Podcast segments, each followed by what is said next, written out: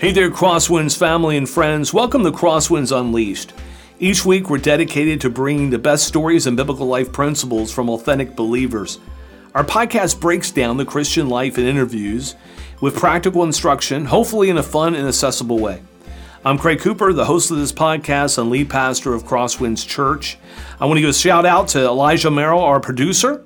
It is his extreme gifts and his skill that allows us week after week to be able to produce these podcasts and get them out to you, the listener. Thank you so much for taking the time to listen to this podcast. I do not take that for granted. Both Elijah and I really are honored that you would take the time to listen to this and allow us to invade your space wherever you find yourself right now. If you if you want to learn more about this podcast or anything to do with Crosswinds Church, I want to encourage you to head on over to our website at crosswinds.church. That's the best way to connect with us. You can ask questions. You can you can um, do whatever you need to connect with us, and and we would love to help you wherever you are on your spiritual journey. Take your next step with the Lord. That's our website at crosswinds.church. Well, this is the second part of a, of a two week conversation I'm having with a, with a special guest host who's here with me, colleague and friend, um, Pastor Betty our executive pastor here at Crosswinds. Thank you so much for being here again, Betty. I look forward to the conversation we have been talking about really this this understanding this this reality of, of in scripture uh, and, and, as a church and i don't mean as a church as crosswinds as the church of god that there is what we call major doctrines and minor doctrines. There's there's essential uh, beliefs in scripture that all churches really uh, are to, it's called sound doctrine in the new testament are, are to live under and that's what unites us. But god in his creative brilliance and the non essentials allows for his church to look different. Um, not just in different regions of the world, but maybe across the street. In other mm. words, there, there could be a church down the road who has a different worship style than us, different ministries. But when everything's said and done, what unites the church of Christ is the sound doctrine, the essentials. And so we could spend really episodes on what, what the essentials are and how they how we understand them as essentials. What I want to do is is something maybe I would say a little simpler. I want to go back to the very first council we know of in the church. Now, what are councils?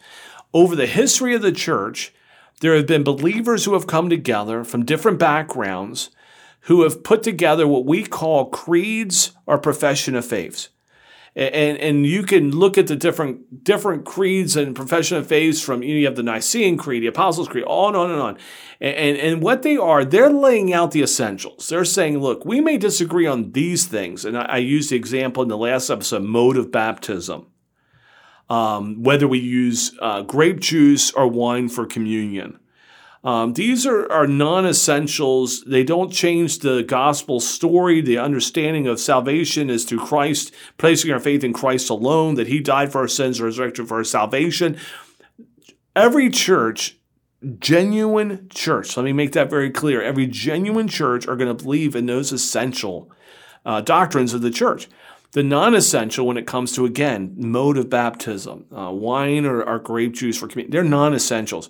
Whether we use an organ or a live band or anything in between that is not an essential when it comes to knowing christ and growing in christ. That basically comes out of preferences that i believe god in his creative brilliance allows for us to have as believers so that a church in Zimbabwe will look different than a church here where we're at right now in Canandaigua, New York, and yet they're serving the same God, believing the same essential things about Him.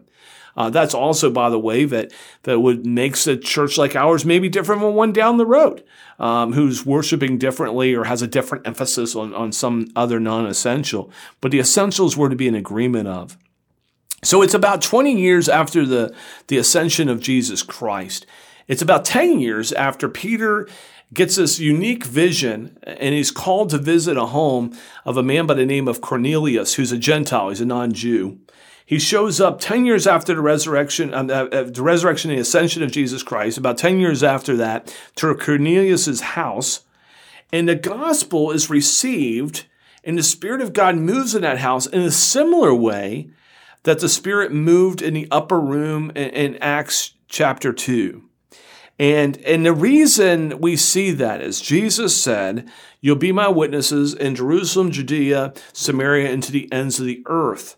But for almost a decade, many of the followers of Christ believed that meant Jews who lived in, all over the world, not non Jews. Peter is now face to face with a non Jew, a Gentile who comes to Christ. And he says, Now I understand that the gospel is literally for all people, Jew and Gentile, which is non Jew, Jew and non Jew alike. Mm-hmm. About 10 years after that, there's a ton of Gentiles in the church now. And there's a ton of Jews, by the way, in the church. And so the question was do you have to become a Jew before you can become a Christian? And they're wrestling with this. And so Paul and Barnabas come back. James is sort of the leader of the church. They're in the very first council, which is the Jerusalem Council. And we read of the Jerusalem Council in Acts chapter 15. It's, it happens in about 51 AD. It's roughly 20 years after the resurrection of and ascension of Jesus Christ. It's roughly 10 years after the situation with Peter and Cornelius that they say, okay, the gospel is for all people. And so they're, they're, they're wrestling over this question. What are the essentials? It does, does a, does a non-Jew need to become a Jew? In other words, if you're a male and you're a Gentile and you become a Christian, do you have to be, for instance, circumcised? If you don't know what that is, look it up. Uh, and you'll see that it would not be a major attractional thing for a Gentile male in, in starting their spiritual journey with Christ. Uh, and they're they're wrestling with these questions, mm-hmm. and, and, they come to this amazing conclusion at the Jerusalem Council, the first Jerusalem Council, in about 51 AD again, uh, where they say what they need to do is they need to believe the gospel message, like that's essential. The gospel message that the Son of God became incarnate. Uh, that means he came in human form. Right? He, he comes, he's born. He lives a sinless life. He suffered, was crucified, buried, which means he died. He literally died on the cross for our sins, rose again, that's resurrection, and ascended into heaven. This is the accomplishment of salvation. They said that anyone who comes to a saving faith, this right relationship with God, has to do it through Jesus Christ. They need to understand these things about Jesus. These are essential. And that, that what Christ did on the cross, the finished work on the cross, is what was the accomplishment for our salvation. Therefore, sinful human beings, you and me, who hear the good news are instructed to repent of their sins and believe in Christ, to turn away from the wrong things we've done, things that are contrary to God's word and his plan for our life, to turn away from them and believe in Christ for our salvation. Where we're justified by grace, what's that mean? We're made right with God. We're made right with God, sanctified by the Spirit, which means we're becoming more and more like Christ. We're on a spiritual journey where we become more and more like Jesus. We're united with Him. We're actually adopted into God's family and baptized by the Holy Spirit. What's that mean? It means that the very Spirit of God indwells the believer. So at First Jerusalem Con- uh, Con- Council, they said that's the non-essential gospel. That that anyone who teaches anything contrary to that is teaching lies and, aren't really part of the genuine church of Jesus Christ. And if you're part of the genuine church of Jesus Christ, you understand that about salvation. Now, I'm going to stop there because that is a lot. And so when we talk about essentials and non essentials, I would say there's a lot of non essentials, but there is a lot of essentials too. Mm-hmm. Mm-hmm. There's a lot of essentials too that are very clear in Scripture. And all these things, if you read the Bible, are clear in Scripture. If you're in a church that doesn't believe these things, then they have to explain why they're not taking the Word of God at such clear face value on those things. They're, they're not murky, uh, they're very clear. Mm-hmm. So, but any thoughts on that before we go to what the, what else the Jerusalem Council said was important for all believers, Jew or Gentile alike? I just think when Jesus came and he uh, taught, and even when he taught the Sermon on the Mount, he changed things up a little bit. He didn't change the truth, he clarified it. Yes, yes. And so I think what this is doing for the people in this church, in this early church, is clarifying what the truth really is. Now, there was a separation of people way back when, when the Lord first brought the people out, right? When Abraham first came out. And there was, there were some things that he called them to do to separate them from other cultures. But then Jesus came and um, has a new covenant for us and it changes things and he clarifies what it means to really love and to have faith and to believe and they're just beginning odd as it might sound we might think well they should have got it right when right when it happened right but they're they're learning they're on a journey of faith as well and so that's And the scripture's being written. absolutely So they have the Old Testament Mm-hmm. in its entirety. Um, you know, they, they, they, they have accepted the Old Testament as it's been accepted by the Jews. yes This is God's word. The New Testament's still being written, yes still being collected. Mm-hmm. And that's a whole nother podcast. But I mean, it's done in a way that we can have complete confidence that the Bible we have today is the Word of God. yes. Um, but but they are. They're, they're they're growing. They're learning. They're writing. They're being inspired. You know Paul's coming to Christ and uh, he's he's living out what we now know as the Book of Acts you know Yes. and, and and those things. And so yeah they're they're, they're figuring this out. You- we- I agree. It's easy to look back now two thousand years later and say why didn't they get it? And yet I have the full Word of God and I still am getting things and so you know that's important to understand that so they wanted to make sure that whether you're Jew or Gentile, you understand that the gospel as presented in Scripture needs to be understood. yes Now, there are churches out there who don't believe that. I don't believe they're a genuine church. You say, well, Craig, you're being judgmental. No, yes. I'm not being judgmental as God. God is the final judge, but I am being judgmental in the sense that God has given me a mind to be a critical thinker. And as a critical thinker, when I look at Scripture, the Bible says this is what a Christian is, this is what a Christian is not. And if you're not believing what, what a Christian is to believe, then I just, by critical thinking, can say, then you're probably not a believer. That's just sort of the way that goes. And and so we probably won't have a lot in common. So if I'm with you and you say, no, I'm a Christian, but I don't believe in the gospel, we're not Christians in the same way. I guess is the way to say it. and and how do you decipher those things how do you know and i think right in acts as you're talking it says that he gave them the holy spirit Yes. and it's and so even so even as these are written it's not that they were written and they changed their mind and ideas it was Right. just a growing And they're it was a affirming. growing- absolutely Yeah, so James doesn't stand up and make up something. no He stands up and says, as we look at the totality of God's word and the teaching of Christ, these are what we recognize as essential. yes the gospel, and then he mentions three things. So it's the Jerusalem council. Uh, council.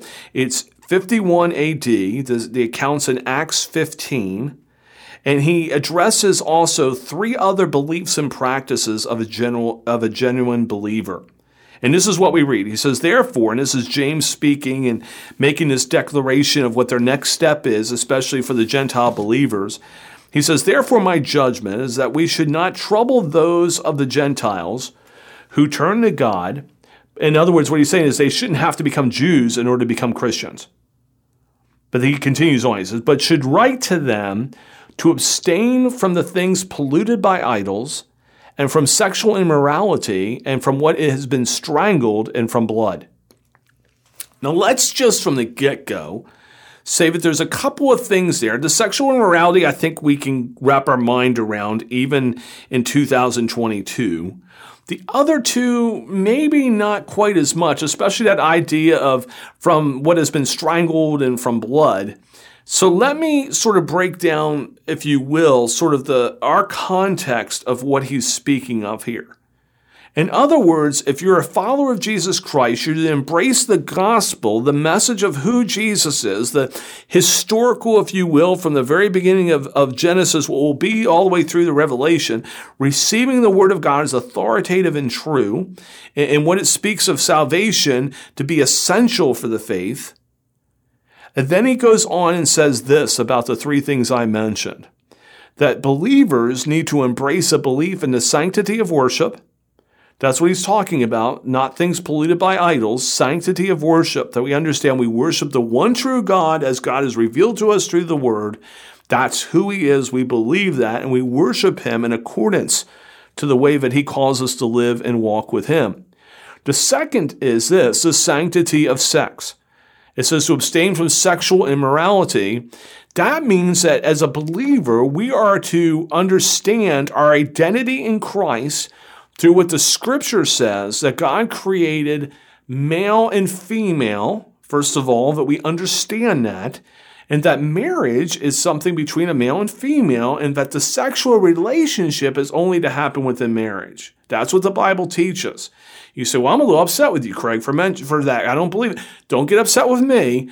Get upset with God. That's what His Word teaches. And at that first council, they said the sanctity of sex was important. We understood that and that we lived by that and that we mm. understood that was a genuine part of the Christian faith. The third, so we have the sanctity of worship, sanctity of sex. The third is the sanctity of life. You say, Craig, where do you get that from? Well, when it says to abstain from that which has been strangled and from blood, it was an understanding, as we see in Scripture, that life is in the blood. There's a lot we could get into there. It's why Jesus shed His blood for our salvation. There's, we couldn't do this in one in this in this podcast. Go deeper into that. It's going to have to suffice to say at this moment, He's saying all life is precious and that we've been made in the image of God. And since we've been made in the image of God, all life matters the life of the unborn and the life of the born. The life of those who are walking in a way we agree with, and the life of those who are walking in a way we disagree with. It doesn't matter if you're rich or poor. It, doesn't matter what the hue color of your skin is. It, it, none of those things matter, really. What matters is this when we talk about the sanctity all life is precious to God. And so we should live in a way that shows life will have dignity to life, and also live in such a way that we're trying to bring people into that relationship with God because God loves them. That those who are furthest from God are so close to his heart. And so James and the crew, if you will, all of them who are there at this first Jerusalem council, says, Here's the essential the gospel message that we have a sanctity of worship, a sanctity of sex, and a sanctity of life. But this is God's directive to all believers. This is essential. And, and, and really, again, James isn't inventing this, he's just freshly articulating it mm-hmm. for the church. Not just for the church in 51 AD, but the church right now in 2022 AD. And I think it's so interesting and very important that you say that because it shows that people and some of the ways that we have strayed and some of the ways that we have been led in a different direction, they're not different. There are some things to the heart that we need to pay attention to. And so those things that are mentioned are things that we need to pay attention to. They needed to pay attention to them then, and we need to pay attention to them now. I love how we're reminded how this word is so important to us. It's not an old book. It is an old book, but it's not an old book that is not relevant today in our lives.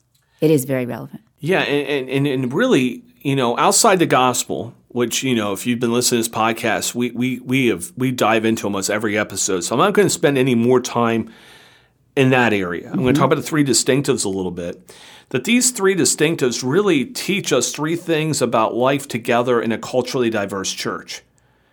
And so we talked about, especially in the last episode, that, you know, uh, for instance, time, the length of a service may look different in, in, in, Zimbabwe than it would here. And that one's not more right than the other. It's different. There's probably benefits of both and probably some detractors of both. And, and that's okay. The, the non essentials, that isn't what, what matters. But if we got together with with uh, another believer from another country um, who had a different understanding of, of time, a different understanding of, of, of music style, a different understanding of whether you know it's okay. Yeah, we use wine in our communion. We use grape juice. You know that stuff that really, when everything's said and done, God goes whatever.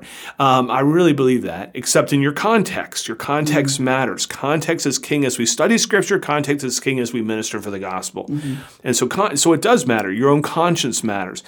But with all those differences, again, God's creative brilliance he says there's some things that, that do unite us the gospel and these three distinctives. mm-hmm. no matter where you are on planet Earth, no matter when you have ever lived as a mm-hmm. believer. So if, if the someone from 51 AD was to show up at our church in 2022, they would go, Wow, what's that on the screen? What is a screen? I mean, there's a lot of things they wouldn't get. Sure. When we're sharing the gospel message and we're sharing things we believe in, they go, Oh, wow, we believe the same thing We believe the gospel, we believe in the sanctity of worship, which means how do we know whether something should be in quote unquote a worship service or something part of our life? Is it in contradiction to who God is or not? If it's not, then use it for his glory. If it if it is, no, if it's not, don't use it. If it is, use it for his glory. Yes. In other words, can you use a song that wasn't written by a Christian and, and isn't necessarily written toward Christ in a worship service in order to make a point? The answer is yes, as long as that song doesn't have things in it that are going to cause people to stumble, that are going to a list of things that would distract from the actual who God is. Um, eh, on the flip side of that, just because a song is written by a Christian or, or part of a Christian group doesn't mean we should sing it either because it may not be biblical. So that's the sanctity of worship. How do I live my life? I'm going to live my life like Jesus. And so, you know, someone may say to me, I think God wanted me to go tell that person off. No, he didn't. Because that's contradictory to what God would want you to do. He may want you to confront him, but you're going to do it in love. Yes. That's what it means, sort of this, this sanctity of worship. Sanctity of sex. Here's a big one in our culture right now, huge one in our culture right now. This bears down on what we teach about marriage, what we teach about sexual identity, what we teach about relationship between a male and a female, what, what we teach about where sex is appropriate and not. By the way, it's appropriate in marriage, it's not appropriate anywhere else. The scripture's clear on that. And when we talk about sanctity of life, it really drives us to not just, by the way, a lot of times in the church, we, we use this simply as a pro or negative abortion type of stance. And it is that, that we as a church take a strong stance for the life of the unborn, but we also take a strong stance to love and care for the, for the mom who's had an abortion. Uh, we love them too. God loves them too. And, and by the way, sanctity of life means we also care for the person who's hungry. Yes. And by the way, and I'm just going to say this bluntly, sanctity of life means I care for the jerk at work who really gets under my skin because they're mean and they're, and they're prickly and they're hard to be around. But God loves them so much that I'm going to put myself aside and, and, and try to love them with the love of Christ through the power of His Spirit. That's what sanctity of life is. Every mm-hmm. life has value. Mm-hmm. Sanctity of, of sex that that I have a I have a design for people and I have a design for marriage. And by the way, it, the family unit is the core unit God established for all of society. When it falls apart, well, look outside your door. Mm-hmm. This is what happens to culture. When it works, uh, there's power within that culture. And then the sanctity of worship, which of course is putting God before all things, keeping our eyes on Jesus. Mm.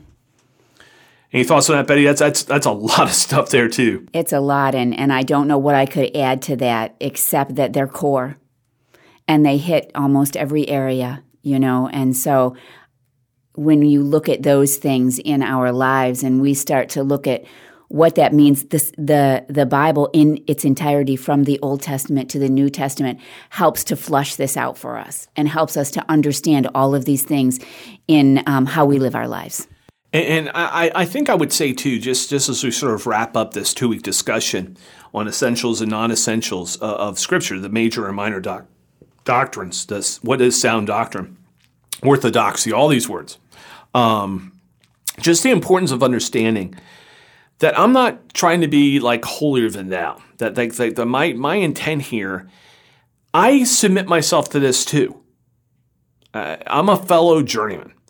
I submit myself to this as well. And, and when I, as a pastor, put a message together, I submit to this. Why? Well, first of all, because I believe God's way is the right way. That's why I'm a follower of Jesus Christ.